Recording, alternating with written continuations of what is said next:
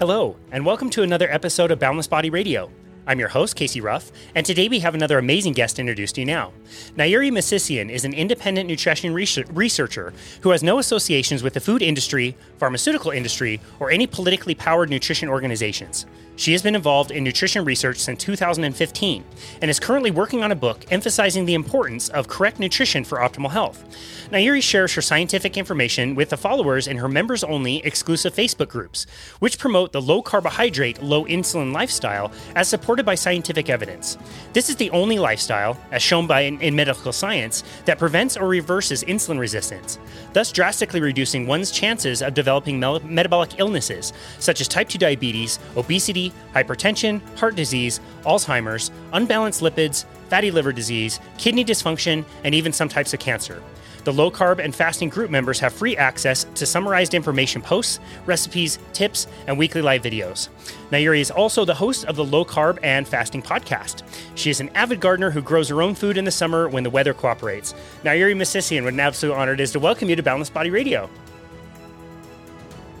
Thank you for inviting me, Casey. It's a it's an honor to be here. It's an honor to host you. I told you offline, I think your voice is absolutely wonderful. It sounds like you're singing a song as you're talking. It's very beautiful. I love your intonation. Thank you very much. That's kind of you. Thank you. You are very welcome. We said you were an avid gardener, but you also live in London. So that's a pretty short growing window, um, I'm guessing. Is that the, is that right? That's an oxymoron right there. We rarely ever see the sun, and yet I managed to grow um to grow my, my own vegetables. Um, I mean, if where, where there is a will, there is a there is a what do they say? What do they say? Where there is a will, there is a uh, you know you can do it if you yeah. if you put your mind to it. Yeah. So, where there's a will, there's a way. Where there's a will, there's a way. That's, yep. that's the one. That's the one I was thinking of. Um. It, it's I actually I love I enjoy gardening, but I, I started it because um, uh, primarily to improve my health, because my diabetes wasn't improving, and I thought, okay, must be all the uh, pesticides from the vegeta- vegetables I'm buying and the fruit from from the grocery store. So I'm going to have to grow my own. Um, this was before I discovered low carb, of course. So my my um, Uh, H b A one c wouldn't come down. I wasn't doing well. I dreaded going to diabetes clinics because the implication was that I wasn't putting enough effort into, you know, improving my health. And uh, little did they know that I was actually going to such extremes as growing my own vegetables, because I thought this must solve the issue for me. Um, We made pasta at home with my husband with a with a manual, the pasta machine. I mean, even pasta we didn't buy. Uh, we started from scratch, everything. I mean, I went to such extremes of waking up. I was a full-time educator at the time. Um, you know, waking up four a.m. in the morning because I had to make a loaf of bread for that day, and it needed... Uh, kneading, and then you had to leave it uh, for one hour and then come back to it and knead it again and then bake it.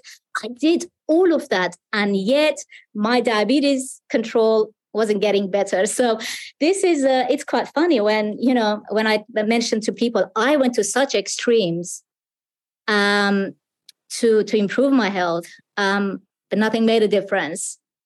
When I discovered the low carbohydrate diet, it worked like magic. And so this is why I'm an advocate for low carb, low carb diets. Yeah. Well, no, that's fantastic. I used to have a garden around here, and I, I really enjoyed the process of gardening. The thing I didn't like, we're kind of more in the desert than than you are in England. We're just outside of Salt Lake City, and so it can get up to, you know, pretty hot temperatures in the summertime. And I found that it was so much work in the beating sun in the middle of July when, like, you weren't getting any of your fruits or vegetables that you were trying to grow. That would only come months and months later, but it was a tremendous amount of work to get those vegetables. But I tell you what, like, they produced the best tasting tomatoes, so much better than anything you can buy at the store. Um, and vegetables around here have been really good. Um, it just takes a lot of work to do the gardening. It's fun though. It, it's fun. It's, uh, it's relaxing. It's exercise. Um, I didn't go at, I didn't go to the gym when I was uh, uh, growing my vegetables, because I just, uh, you know, that was my exercise. I, I could spend hours and hours in the garden, and it's hard work. Especially if you're keeping the garden organic, organic gardening, it's it's hard work. It's easy to just spray and kill the bugs off. I mean, we have the opposite problem of you. We don't have enough sun here. And we have so much rain that you get, you know, the vegetables. Literally, I had my tomato plants one day, uh, like, floating, like they were waterlogged. The whole garden was waterlogged. We had so much rain. And of course, with rain come all the slugs and the snails, and they start feasting on all that kale and the spinach that you thought you were going to put in your salad. So, but it's fun. It's fun uh, if you have time. Yeah, that's fantastic. I can't think of gardens and slugs without thinking of Lear Keith's amazing story from The Vegetarian Myth. I'm not sure if you've read that book, but her her battle with slugs to try to grow lettuce in her garden and trying all time, kinds of different crazy things without killing the slugs before realizing that when she went back to going back to the store, she felt really relieved because she was buying lettuce that she didn't have to kill the slugs for. But she realized at the time, like, somebody killed the slugs that allowed this lettuce to grow. And so there's death on all of our hands. But I, yeah, I, anytime somebody mentions slugs and, and gardens and lettuce, I always think of that story, which is hilarious and, and very real all at the same time. uh, well, we mentioned, we mentioned your lovely podcast, which I absolutely love. It's really fun to scroll through on your podcast and see so many familiar names and faces. We've talked to a lot of the same experts and, you know, really warriors out there in the low carbohydrate space. What does it mean to you to be able to create content now to share that message with others? I, I really cherish. I mean, it's a privilege. I'm sure you feel the same, Casey. It's a privilege to actually sit down and spend an hour, sometimes longer, with people that you have tremendous respect for. And from each podcast, I come out more educated, wiser, more learned. And that is something I can't put a price on. So I'm ever so grateful to every guest that obviously accepts my invitation and comes and chats with me. I have learned so much from each and every one of them. It's I look at it as a privilege. It really is. It really is. Yeah, I would agree one hundred percent. I feel exactly the same way, especially about you here with us today. You mentioned diabetes, and this is something that we talk about quite a bit, both type one and type two, which are very different diseases, which I would love to talk about. But let's let's talk about your story with diabetes. Tell us how that came about, what, what the diagnosis was, when you were diagnosed, and, and kind of what things were going on in your life when all of that started.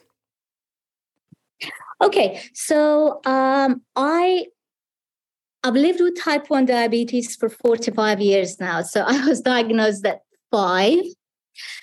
Um, I don't remember life before diabetes, uh, so type one diabetes that is. So I don't remember my life before diabetes. So, uh, but I remember the day I was diagnosed, and I remember being at the hospital and uh, being told I can no longer eat bread and uh, I shouldn't be eating uh, uh, pizzas and pastas. I remember all of that. And I remember my daily battles with the injections, and I remember rebelling and resisting um, until I had to come to terms with it. I didn't understand the condition. I think I was too young. Um, but I wasn't young enough not to remember being free and waking up in the morning and not worry about injections. So I was young, but not too young. So uh, um, it wasn't easy. I think my childhood was, I rebelled. I didn't didn't want to be diabetic. I wanted to be like all my other friends who had no worries and who weren't having injections. Um, but, um, you know, after all those years, what I think, I mean, no one is ever... You know, no one should be grateful to have a medical condition. But I, I'm so grateful to the super power, to God, to nature, for actually giving me type two diabetes, because it's a condition I actually can fully, or at least partly, control. So, uh, I mean, compared to other medical conditions where you're completely helpless and powerless, this is a condition you can live with. You can live a healthy and normal life. You can manage it. It's not easy, but you can do it. And um, so I'm, I'm really grateful that this is what I have. Yeah, I can do something about it. I can live a healthy and a normal life with type one diabetes. Wow. Yeah, that's amazing. I want to point out something that you talked about a little bit earlier, and I've heard you share this in your story. I find this very interesting. It sounds like back then you actually were given some advice about your food. They talked about pasta and pizza, and like, what did what did they know at the time? And then how did that change over time? I thought it was interesting. I believe it was when you went to college, you started to get a little bit different advice at that time. So when I was diagnosed, it was in the seventies, so obviously uh, early seventies, uh, no, late seventies, actually. Um, and the advice was, every, I mean, everyone knew uh, diabetic, so you had to limit your carbohydrates. I was told to limit the starches. I was told not to eat cakes. And I mean, I remember the list my mother was given, and it clearly said how much bread I could have and that I should be going for whole wheat bread, which takes a little longer to, to be to, to obviously convert into glucose. Um, I remember that list, and you know, pasta and and and rice were to be limited, and meat and eggs and cheese and other dairy products I could have as much as I wanted, and some other low carbohydrate vegetables. Um, and then I've learned from um, Uh, Doctor Cavan, who is a uh, who is a diabetes specialist from the U K, uh, when I interviewed him, and it was uh, sort of an eye-opening revelation for me. And he said everything shifted when the rapid or quick-acting insulins came into the market, and the, so this would have been in the nineties, somewhere in the nineties, late nineties possibly. Uh, so the quick-acting insulins came into the market, and um, so the diabetes community thought, we've got this magic pill now. So we've got the perfect remedy um, for type one diabetics. Insulin doesn't need to, you know, take about four or five hours to start having some effect on the body. It's rapid acting. It works within twenty minutes.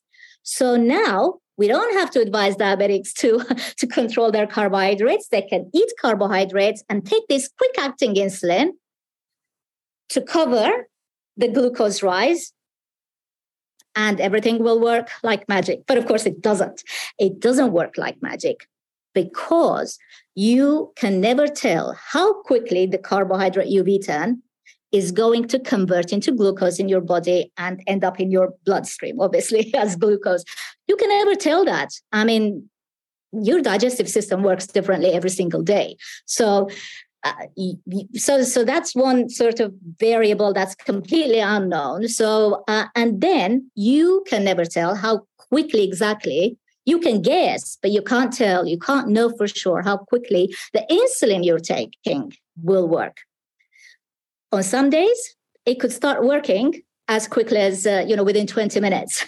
On other days, it could take a full hour to start having some effect. So, so to match those two variables, and they, they change from day to day as well, to match the two together so that the insulin effect and the glucose rise would actually just meet perfectly at a normal point. I mean, it's just an impossible task. Doctor Bernstein, Richard Bernstein, you may have heard of, of him, Casey. Um, He, he.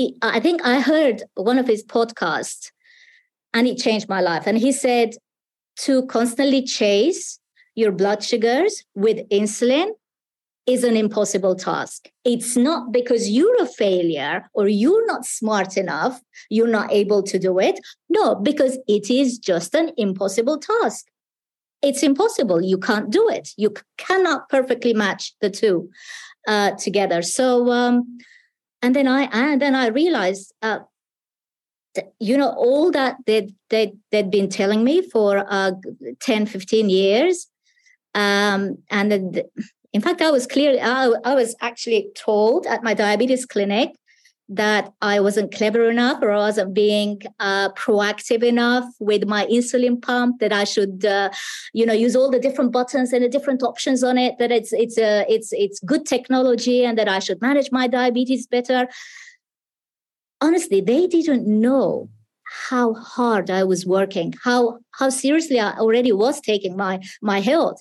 They had no idea.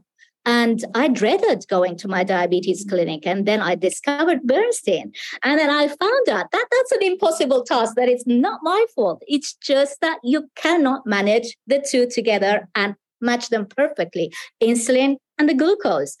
Um, so this is why I follow the low carbohydrate diet, because if you're following the low carbohydrate diet, um, obviously because the carb, carbs, carb intake is lower, your glucose rise is going to be lower.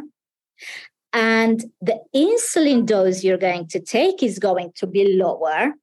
So yes, you still have the same problem of not being able to match the two perfectly, but because your figures are much lower, the blood sugar rise is lower.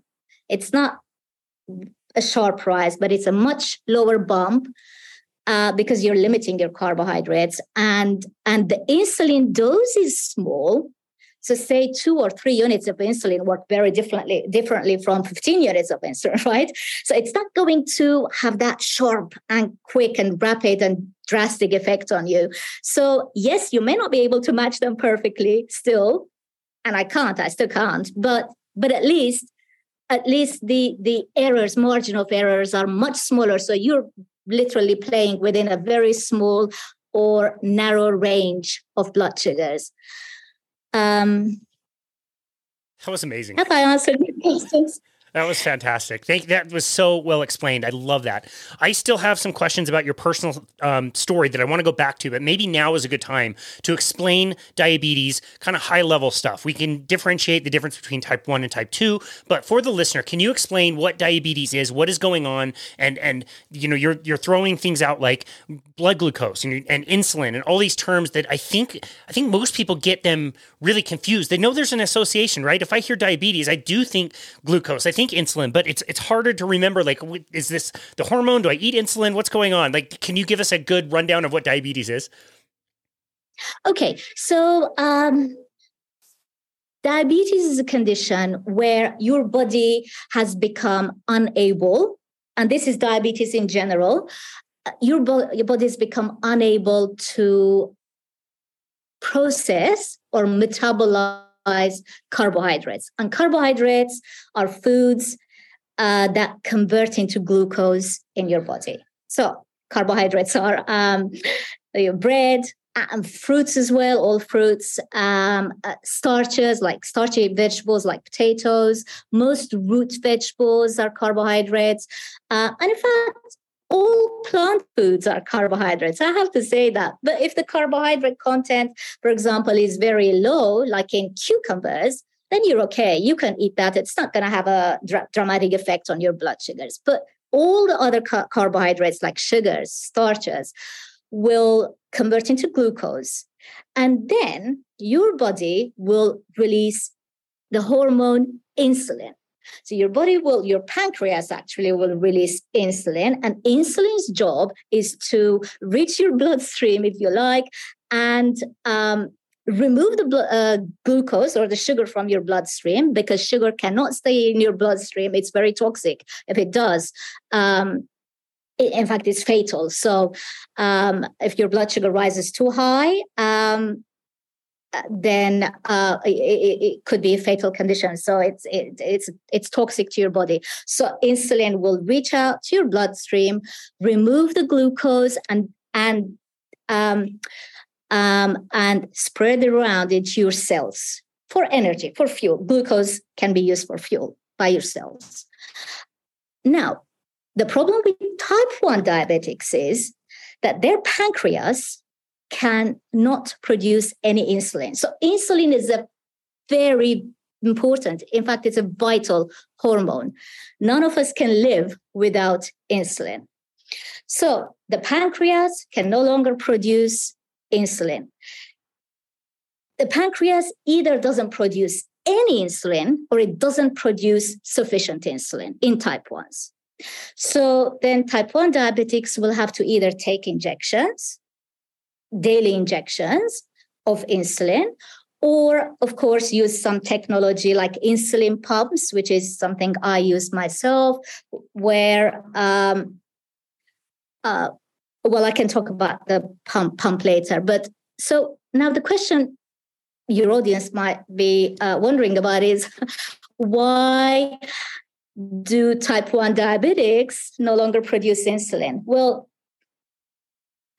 They, it's a, type one diabetes is an autoimmune condition. I have to emphasize that. And people, most people don't know that. Type one diabetes is an autoimmune condition where your own body damages, mistakenly obviously, damages your own pancreatic cells uh, that produce insulin. So the cells in the pancreas that produce insulin are called beta cells. So the beta cells produce insulin.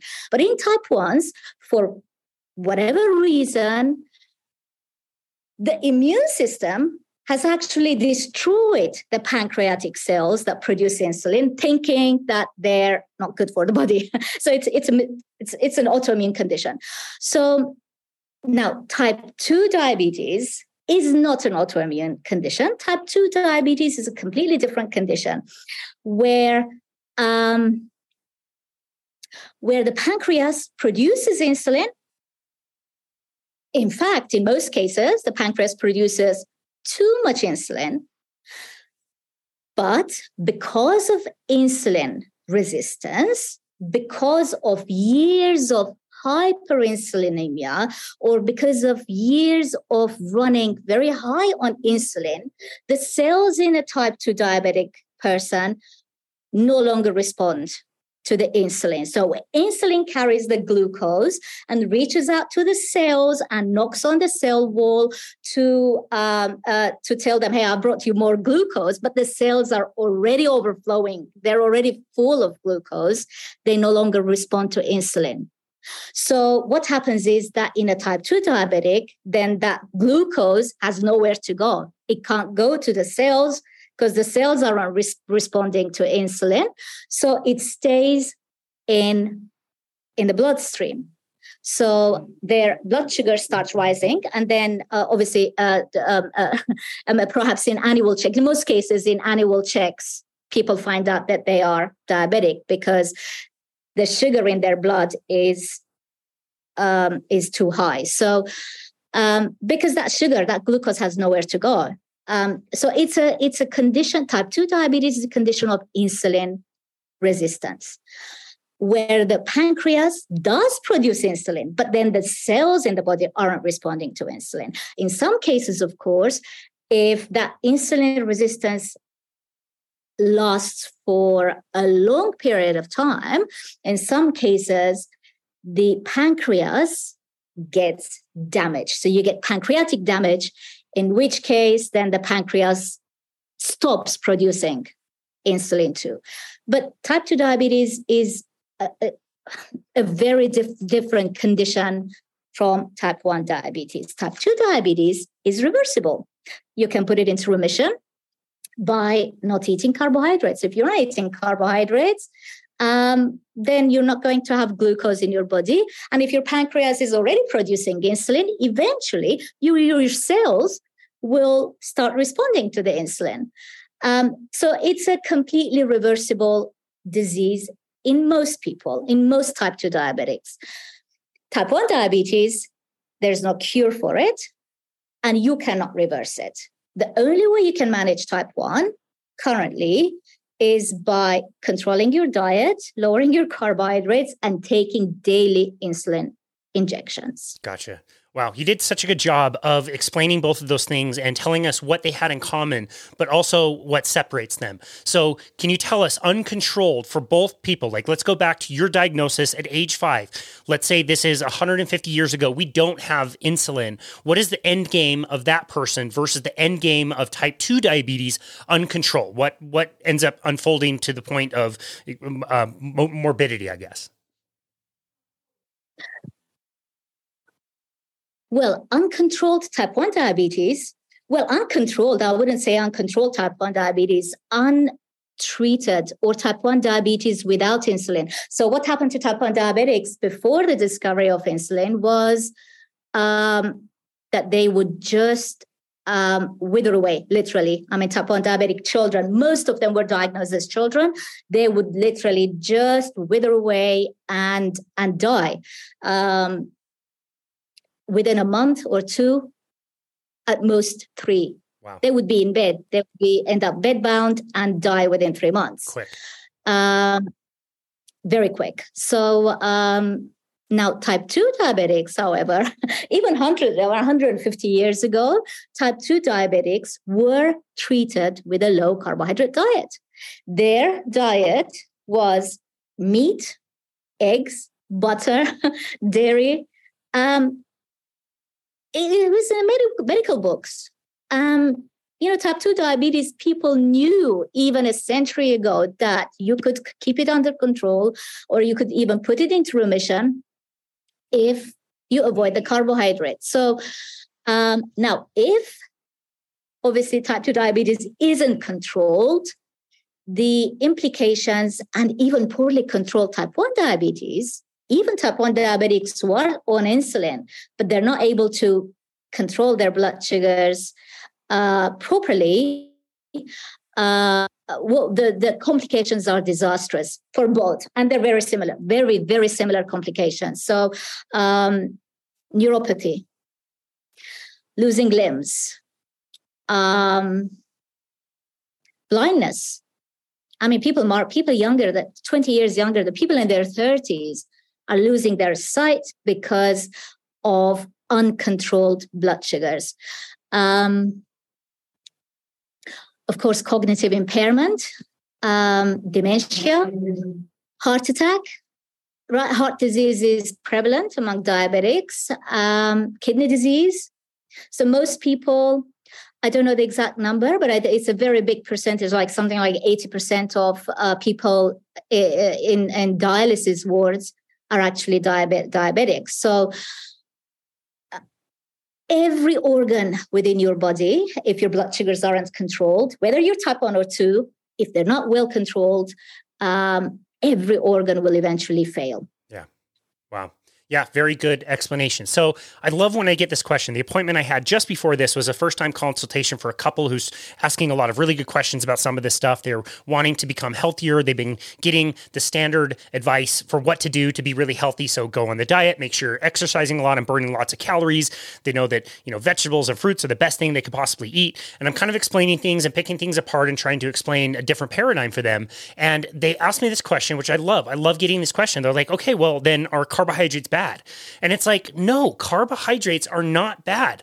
They're not in and of themselves bad. And I used the example of gardening, which I thought was super appropriate. Like, think of that garden. You're doing a lot of work to get a very small amount of food at a very seasonal time of the year. And unless you're finding some way to save that food, that food is going to go away. So it's not that carbohydrates are problematic. It's that we don't have them all all year, all the time in most places on the planet. And I've been stunned even walking around like moderate climates, places that are much warmer. Like you probably would have noticed this in San Diego when you were there last year. Even warm places where things are growing all over the place, edible food is not just spontaneously growing everywhere. You kind of have to seek it out or or plant it yourself and take care of it. And there's this whole process that comes along with it. And so it's just a different paradigm of like when we live in this world where carbohydrates are plentiful and every everywhere, and people can have them from the moment they wake up to the moment they go to bed, three hundred sixty-five days a year for thirty years. That's the problem. Would you agree with that? Completely. Yeah. My, my five cents on carbohydrates is uh, I strategically called my podcast Low Carb and Fasting. And I always emphasize, you know, to, to my group, um, lower carb. Don't call it low carb. Don't ask for a definition. Don't ask me how many carbs you should eat. Each person is different. Just lower your carbs. If I tell someone who's eating two hundred grams of carbohydrates, you know, lower it to twenty grams, uh, the success rate isn't going to be high. It's not going to be high. But if I tell them, hey, you can lower it, like, you know, three pieces of toast. How about two pieces of toast and have another boiled egg in the morning? Like, just little twist, and everyone can do it. And suddenly then it becomes something doable for them. Um, and, you know, carbohydrate tolerance is so very different. I mean, I, I'm a type one diabetic. I have to manually inject insulin for every carbohydrate I eat. So, and, and that's an impossible task. So, I mean, you, if you're not diabetic, but, but Casey, you're not, right? I mean, you, your pancreas does an amazing job. Um, it, it knows exactly how much insulin to produce, to regulate your blood sugars and to keep your blood sugars steady all day long. Um, I have to do that. I have to act like a working pancreas myself. I have to do that manually. It's it's a difficult task. So for me, um, I try to keep my carbohydrates as low as possible. I completely avoid sugars. Um, in fact, I uh, I, lo- um, uh, I love the carnivore diet because that's as close to zero carb as possible. Um, but when I do eat carbs, they're usually salads and low, low carbohydrate vegetables. Um, this for me, it has to be my carbohydrate limit has to be very, very low because I have to manage it with insulin. I have to then become my own, you know, pancreas. And that's not an easy task. But for someone else, um, who's, you know, otherwise perfectly healthy and fit and perhaps even, you know, thirty years younger than I am and engaged in, you know, team sports or whatever. I mean, they don't necessarily have to limit their carbs to the extent that I do. So we're all very different, right? Um, but I think as a general population, we can all benefit from lowering our carbohydrate content.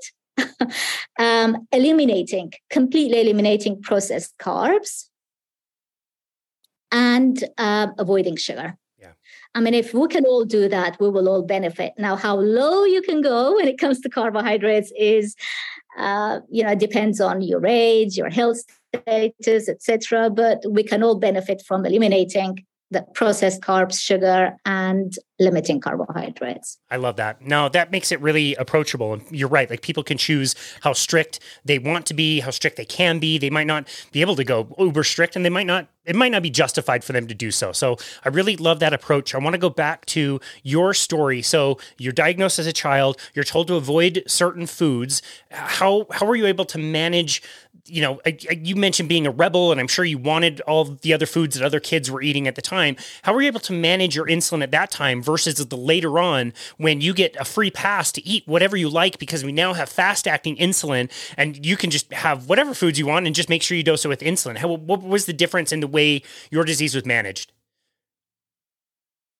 Um, okay. So, um, I think it was slow-acting insulin that I would take at the time, and uh, or maybe even um, intermediate sort of insulin. I don't remember the exact brands, but what, what we would do back then was, um, oh, when I was first diagnosed, I just remembered, I'm sorry, going back forty, forty-five years now. So when I was first diagnosed, um, I I think I only took two injections in the day. They must have been slow-acting insulin. So one in the morning and one in the evening. And those, that insulin was supposed to cover all of the foods that I was eating too. And so this is why my mom, for example, when I was just playing in the yard and playing with the neighbors' children, we were active. I mean, the seventies, kids in the seventies, we played outside. We were... Uh, you know, on our bikes and climbing trees, right? uh, this was before video games. So I'm of that generation. Um, my mom would panic if it was lunchtime and, you know, uh, I wasn't uh, within her sight. She'd come looking for me because I had to go home and eat uh, because I've already taken my insulin. So if I don't eat, then insulin will start working by lunchtime. I've taken it in the morning, start working by lunchtime. I had to have my food. Even at school, I remember in grade one, for example, at a certain time, in lesson time, like in class, my teacher would come in with my lunchbox and put it at the desk in front of me and tell all the children, now let's support Nayiri, let's just clap for her. She's going to have to eat her lunch now so she can be healthier and something to that effect. And I would feel so embarrassed. I hated all that attention, but she thought she was doing doing well, obviously. Um Maybe it is a good start, but I hated it. I just, I was just so, I felt like the odd one out. But uh, but I had to eat because I'd already taken my insulin. And then um, uh, rapid-acting insulin, then uh, we were told that, you know, for your background insulin, you still take the slow-acting insulin to keep your background level of normal basal sort of level that keeps your body functioning properly. You, for that kind of insulin, then you can take slow-acting insulin, but then every time you eat, you can take rapid insulin to process the foods that you're eating. Um, and I remember having to take, because we were encouraged to have snacks. And in fact, I, I believed snacks were good. I believed that, you know, we had to eat every two hours, right? I mean, even ten years ago, because that's what you do, right? The first thing you do is, you know, you have breakfast. And if you were crazy enough to have missed breakfast, which is what I did, then you had to, to eat like mid-morning. So, um, for each snack, for each meal, every time I put something in my mouth, I had to take quick-acting insulin to cover that food. Um, so that's how insulin sort of management changed. But rapid insulin really didn't solve the problem. I don't think it solved the problem. I, I am on rapid insulin now, but I uh, will see the, the, my, my next clinic visit to see if I can actually switch to slower acting insulin, because I, I'm not eating carbohydrates. So the rapid insulin is really not appropriate yeah. for me. Wow. Wow. Um, so interesting. Okay. So some of the stories you hear are, I mean, you can kind of laugh about them now, mishaps that type one diabetics have, but but they're very serious. They're not really anything to laugh about. As you look back in kind of that second phase of your life where you were told to take on more fast-acting insulin, and you could eat whatever, what were some of the, the horror stories that you had?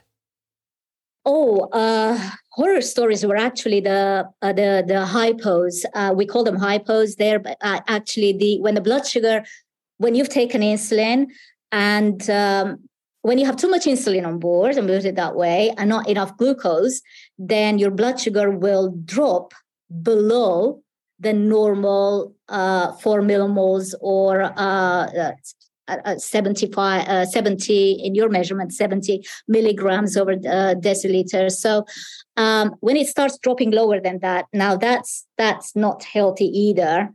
Uh, especially if you're a carb eater, because if it drops lower, it just means that if you're a carb eater, then it's actually dropped very sharply from some, you know, Himalayan highs. So it, it, that sharp drop itself is disastrous on, on your cognitive sort of impairment. But also low blood sugars in general uh, are um, uh, not uh, sort of healthy either. So one of my horror stories, actually, I remember we were at... Um, Uh, we were at a theater in London, and I mean, London is a big city, right? We walked far too much. And this is actually, I mean, the, it's completely my fault. I should have understood my condition better, but of course I didn't, because no one, I didn't have the knowledge. Um, uh, I was in my early twenties, new to London. So we were at a theater, and um, I was feeling shaky. It was fortunately towards the end, and I was feeling shaky. I knew my blood sugar was um, dropping. I had no glucose tablets. I had no chocolate, nothing sweet in my bag. And I just shut up because I had a boyfriend. I didn't want to say anything. It's embarrassing. And I thought uh, it might just resolve itself. You can be stupid in your uh, early twenties, I have to say. Some of the stupid things I've done or thought, I thought it might just resolve itself. But of course, towards the end, we walked out, and right on the pavement on a sidewalk, as you say, I collapsed. I was on the floor, unable to speak. I was just, just managed to tell my bo- boyfriend at the time that uh, I need sugar. So it's just running around. It's late at night, running around, trying to find somewhere that's open to bring me sugar. But I remember I was close to a bus stop. Right in front of me, there was a bus stop. I was uh, completely on the floor. My eyes were open. I was aware of what was going on around me, but I wasn't able to speak. Uh, it's scary. But I think the first thought that came to my mind when I was looking at people at the bus stop, they were giving me a disgusted look because, because you know, it was a weekend and they thought I was drunk or probably drugged. But uh, but everyone was like looking at me and, uh, you know, poor, you know, she's a young girl, um, you know, she drank too much or something. And I thought, you know, any of you staying here waiting for the bus could have something in your pocket that actually could save my, my life right now, but I couldn't verbalize, I couldn't speak. And um, I think five minutes later, my boyfriend appeared with uh, packs of sugar from McDonald's, of all places. And and I was just, and that worked within like within a few minutes. But that was probably the only horror story I would never want to, to, you know, I, that's never repeated itself, fortunately. So, yeah. Wow. That's amazing. Okay. So when you first came across the idea of low carbohydrate diets, you mentioned Doctor Bernstein. Was he your kind of introduction into that world? And when did that happen? And did, did you experience any kind of resistance to new information? Doctor Bernstein wasn't my first inst- introduction. Actually, I was uh, on YouTube, probably Uh, looking at some gardening, gardening videos. Um, and uh, I came across one of Jason Fung's uh, videos, and he was talking about diabetes. And then I watched another one. He was talking about fasting. Um, and then I kept on watching more and more. And that was, I think, twenty fourteen or maybe twenty fifteen.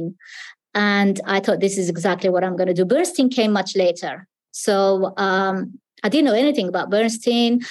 Um, I didn't know if there were any other type ones who were lowering their carbohydrates, because lowering carbohydrates is not um, such an easy task, because if you're lowering your carbohydrates, you have to change your insulin management completely. You have to lower your insulin to both types of insulin, the insulin that you have to inject to cover your food, but also your background insulin will need to go lower too, because now you're becoming more and more insulin sensitive.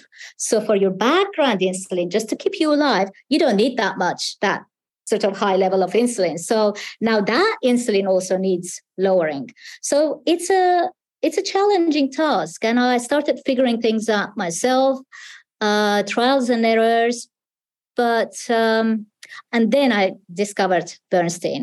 So I bought his book, and then I thought, wow, wow, all this wealth of knowledge out there, and I had no idea. So if I have any regrets in my life, uh, I wish I'd actually discovered low carb way of living um, much earlier. Yeah, and I also wish I'd um, I'd not stayed vegetarian for thirty years. Mm, that's a challenge. Being vegetarian and uh, wanting to uh, be at optimal sort of health uh, was not such a good idea. It didn't yeah. work. Yeah. I tried. Yeah. I couldn't even control my blood sugar too, too well on the vegetarian di- diet. So uh, I wish I'd realized that. And But I thought again, I thought I was doing doing a good thing, right? I mean, this is why a lot of people turn vegan. I talk to a lot of people, and they just want to try veganism because they're fed up being sick. They want to try something that can, you know, make them healthier. People have good intentions. Um, and I'm not talking about the extremist vegans, but I'm talking about the people that, at least, you know, in the type one community that I deal with, they say, you know, have you ever experienced the vegan veganism and type one diabetes? How would that work? Would that improve my health? I'm really, you know, eager to try it. Um, but uh, it wasn't easy for me being vegetarian and um, and uh, controlling my blood sugars. So I had to switch to eating meat. Yep. Yeah, that can be really challenging. I understand completely what you're saying, that people have amazing intentions when they're trying those types of diets. It's just really understanding what the actual diet is going to do for human health, what it does for planetary health, what it does for the health and ethics of animals is completely different than what people think. But you're right. People are really sick of being sick, so they're going to try everything. And so once you found low carbohydrate through Doctor Jason Fung, which I have to say, he helped me so, so, so much when I was learning about this stuff. That was much later. That was like two thousand eighteen. That I started noticing this stuff, and and him being able to explain why your metabolic rate doesn't crash when you start doing things like fasting was so, so important for me to understand as I was testing people's metabolic rate using a metabolic cart. So love his work, and, and he really helped me along with my understanding. And I just want to go back to what you were saying before the difference between being well managed on, on, on type one diabetes means that you're using less carbohydrates and thus less insulin, and those two things feed off of each other. And so if we're thinking of like an area under the curve, it's it's way flatter. It's easier to manage those two things. It's still not perfect. It's not that easy, but it's a lot easier than when, you know, you're eating tons of carbohydrates and you're trying to guess how much insulin and you're just kind of all over the place. What would be the difference in a given day? Like a, a day back then, how many units of insulin would you maybe be taking? How high did your blood sugar get? How low did it swing versus something like today? How, what's the difference now in a typical day for the amount of insulin that you need and wherever your blood sugar numbers are? I've, uh, I believe I've reduced my insulin intake by uh, as much as fifty percent, um, which is a significant reduction. Um, I probably was insulin resistant before as a vegetarian, eating high carbohydrate diet. So I wasn't eating fish, I wasn't eating chicken. So my salads would actually contain, what else would they contain other than lettuce and tomatoes?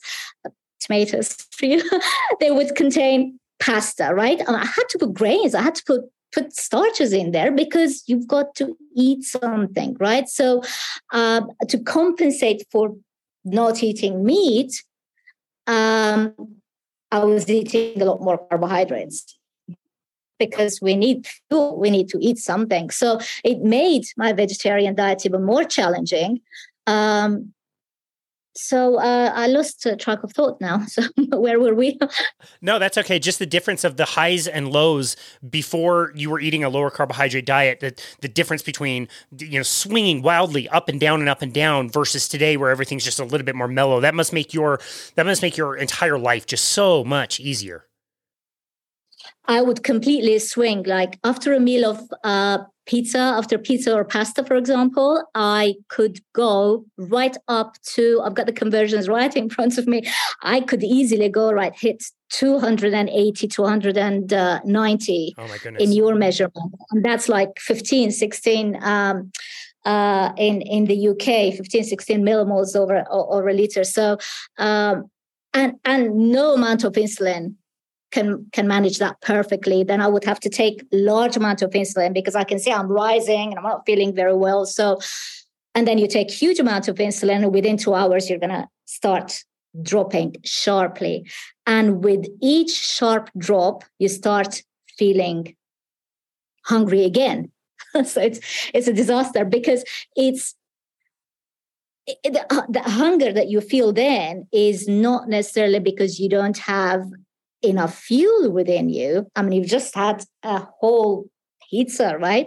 It's not because you you you haven't had food for days. No, it's the hunger is a feeling that you cannot control when your blood sugars are dropping sharply. So this is why high carb eaters reach out for snacks every hour or two hours because the blood sugar is dropping sharply, and that sharp drop um, raises levels of ghrelin, and ghrelin is your hunger hormone. So, um, and then again, before my blood sugars would go back to normal, I would reach out for something else, another piece of fruit. And so those highs and lows actually are uh, are horrible. It makes you feel sick. You can't focus. You can't concentrate.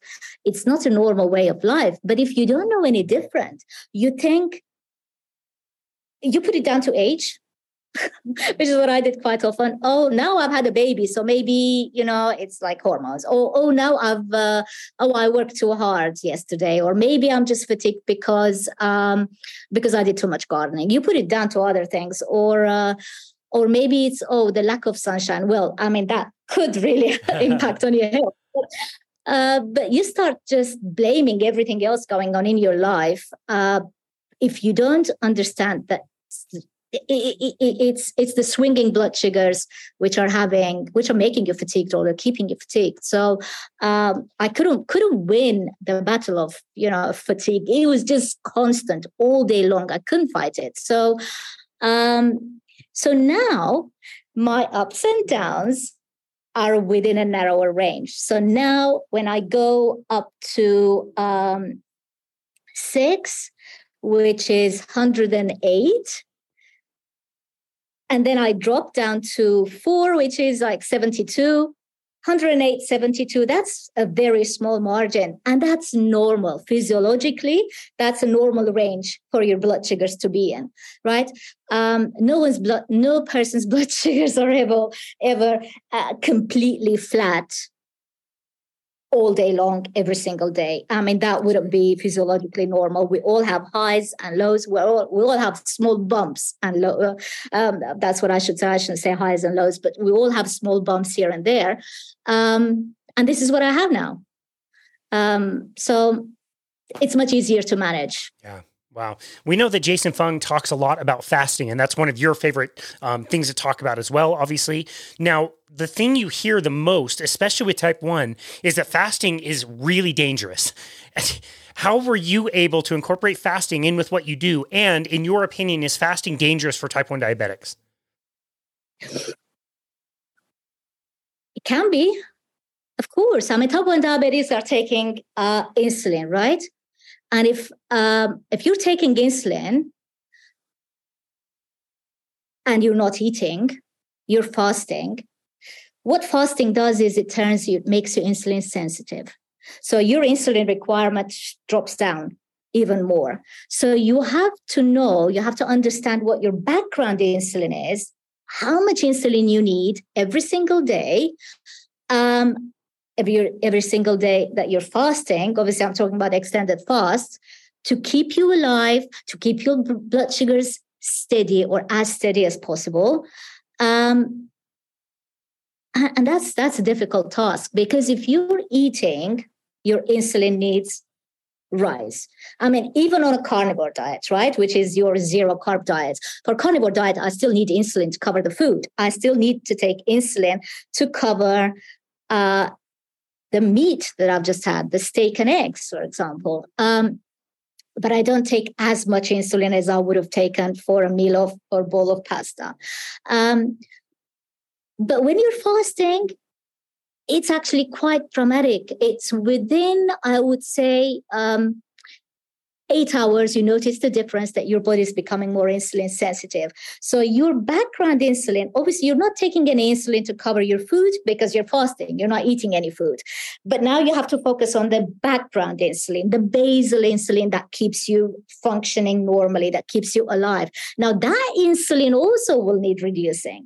Now that's a challenge because people usually don't touch that. that insulin, don't tweak that. They don't need to. All they worry about is how much insulin do I need for that plate of food? Um, and that's a difficult challenge in itself, right? It's not easy to handle that. So people usually don't look and review their background insulin.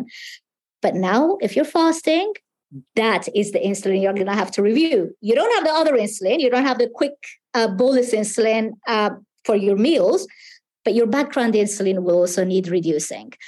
Um, and if you're doing extended fast, for example, um, so if, if say, if you're on ten units of insulin, background insulin, on the first day, you might only need to reduce it to, I don't know, eight units. And now on the second day, now you're you've passed the twenty-four hours of fasting, your body is even more insulin sensitive. That eight units will be too much for you.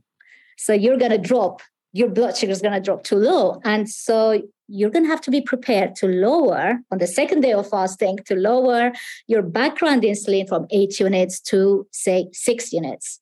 So by day five, which is the longest I've done, five-day fast, um, um, you might find that you're only requiring about four units of background wow. insulin or five.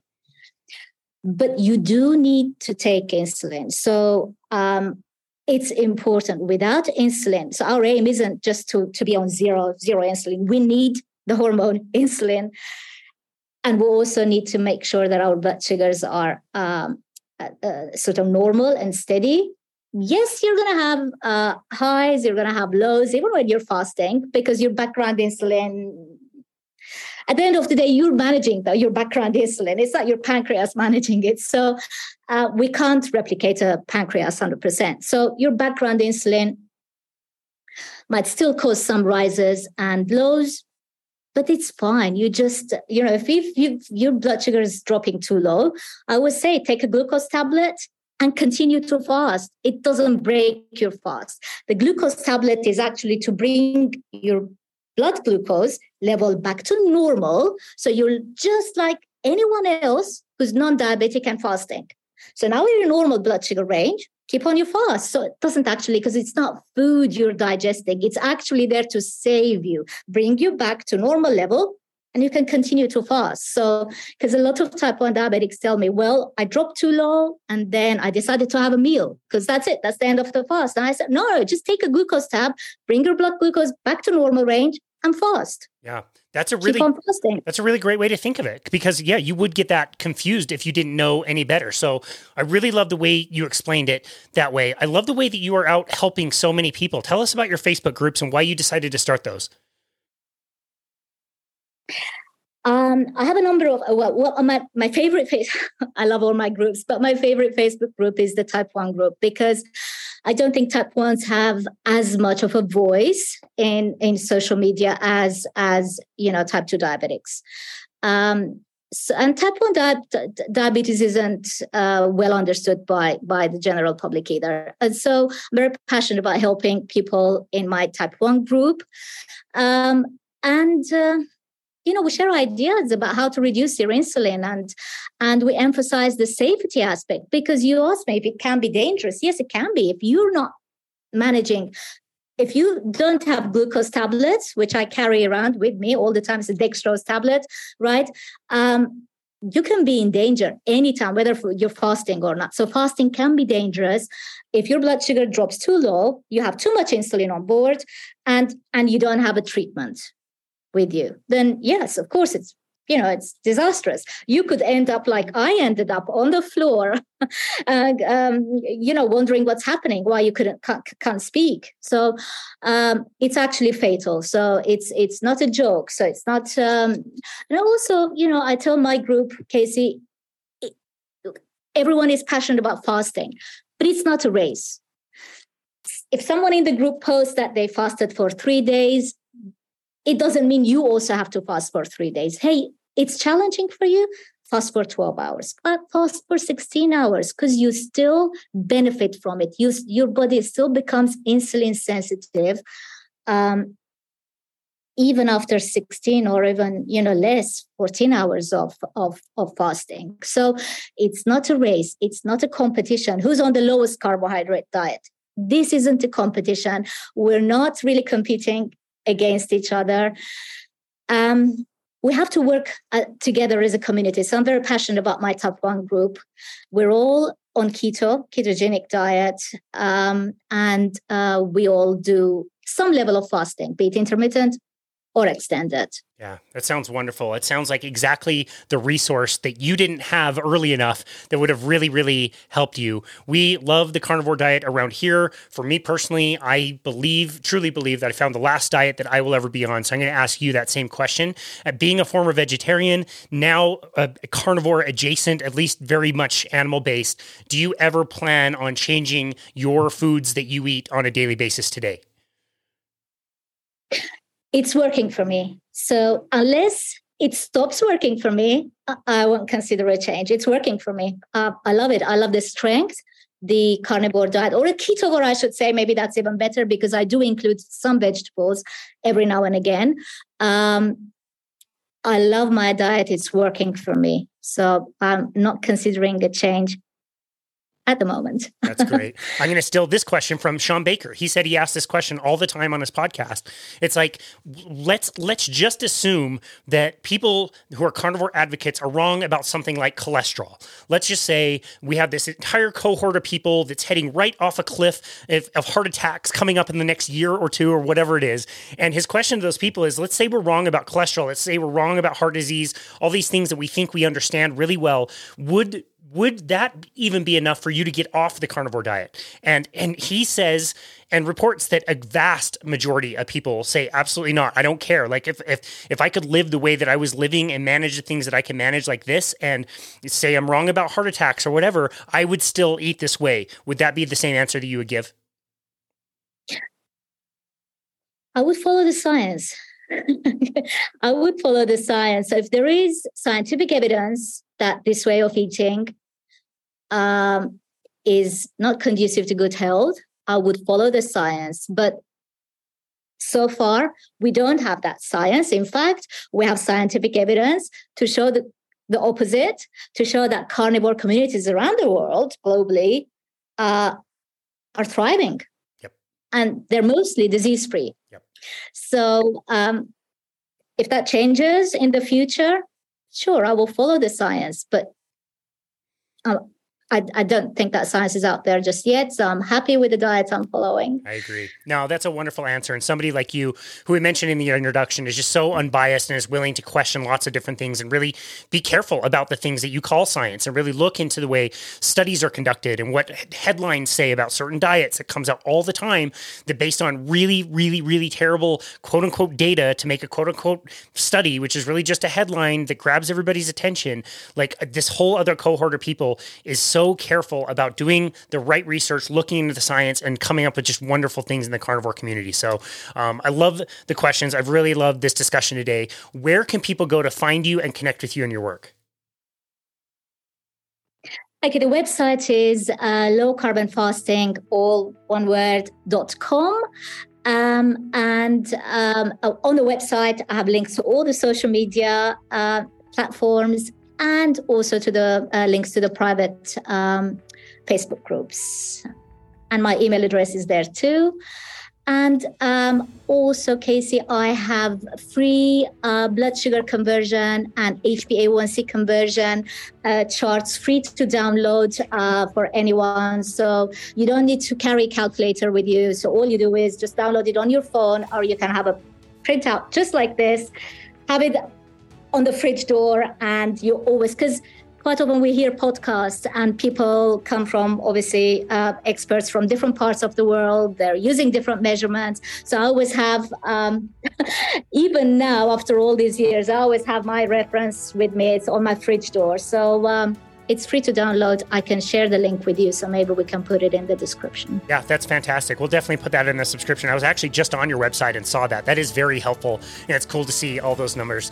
Nayiri, thank you so very much for everything that you've done. You've gone through a lot of challenges in life and come out the other side with really good information. And I just, with you, I not only see all the research you're doing and everything that you're sharing and, and you know, all the information you're gathering, but, but you're so passionate about getting this message out, and it is so important. And I think, again, you have an opportunity that you never had to get the right information to the right people much earlier than you did. So thank you so very much for everything that you do, and thank you for taking time to be on our show today. We really appreciate you.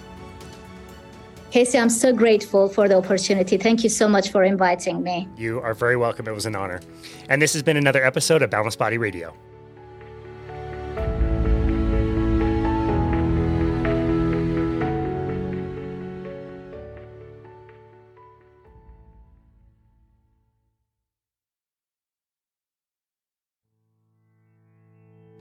Thank you, as always, so very much for listening to Boundless Body Radio.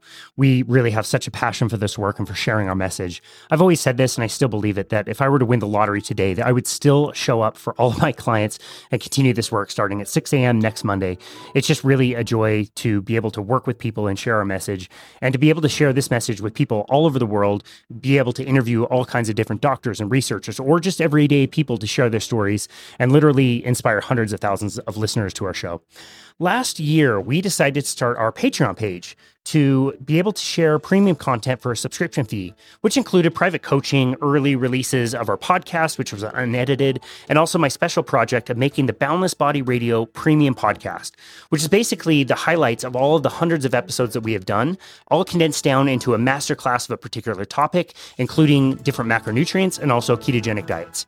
The subscription model uh, really wasn't exactly a smash success, to say the least, but I did put a lot of blood, sweat, and tears into those episodes, and I'm really just not that comfortable with them sitting around behind a paywall when they could be out helping people. So we have decided to terminate our Patreon page. I will be releasing all of the content that we created for the Boundless Body Radio Premium Podcast on our normal show, Boundless Body Radio, for free. So be on the lookout for that in the coming months, and be sure to leave any feedback that you might have. If you enjoyed them, we'd really love to hear from you. They were really fun to make, and I really enjoyed reviewing all of our content to create them. But like I said, if they're not out there helping people, I'm just not really okay with that, and I really want them to get out and help. So remember that you can always book a free complimentary thirty-minute session with us on our website at my boundless body dot com. We've really enjoyed connecting with people all over the world to discuss all things health and fitness, and so feel free to do that and take advantage of that. And as always, thank you again so much for listening to Boundless Body Radio.